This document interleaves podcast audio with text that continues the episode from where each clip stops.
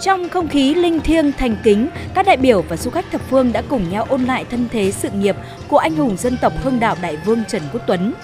Cách đây hơn 7 thế kỷ, vào thời Trần, quốc công tiết chế Trần Hưng Đạo, tên thật là Trần Quốc Tuấn, sinh năm 1228, thiên tài quân sự được trọng dụng qua bốn đời vua Trần, đã lập đại bản doanh vạn kiếp, tổ chức hội quân với ý chí quyết chiến quyết thắng, đập tan ý đồ bành trướng của đế quốc Nguyên Mông xâm lược ở thế kỷ thứ 13.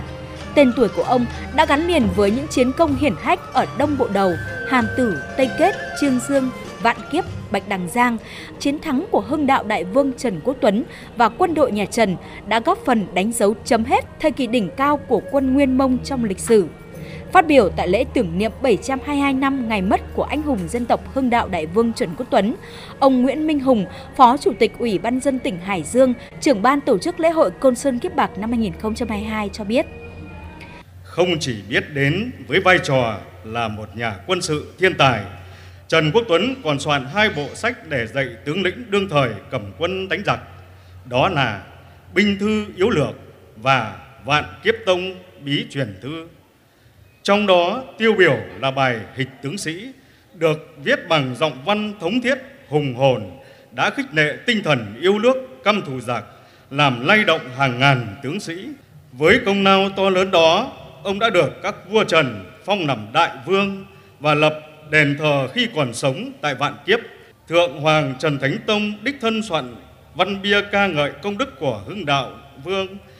Lễ tưởng niệm 722 năm ngày mất của Hưng Đạo Đại Vương Trần Quốc Tuấn là một trong những hoạt động chính của lễ hội mùa thu Côn Sơn Kiếp Bạc năm 2022 diễn ra từ ngày mùng 5 đến ngày 15 tháng 9, tức ngày mùng 10 đến ngày 20 tháng 8 âm lịch. Ngoài ra còn nhiều nghi lễ và hoạt động truyền thống độc đáo như lễ tưởng niệm 580 năm ngày mất anh hùng dân tộc, danh nhân văn hóa thế giới Nguyễn Trãi, lễ khai ấn và ban ấn, Tuần Văn hóa Du lịch mùa thu Côn Sơn Kiếp Bạc năm 2022 cùng các hoạt động biểu diễn hát trèo, trầu văn, hát sẩm, quan họ, viết thư pháp, vẽ nón sen, múa rối nước.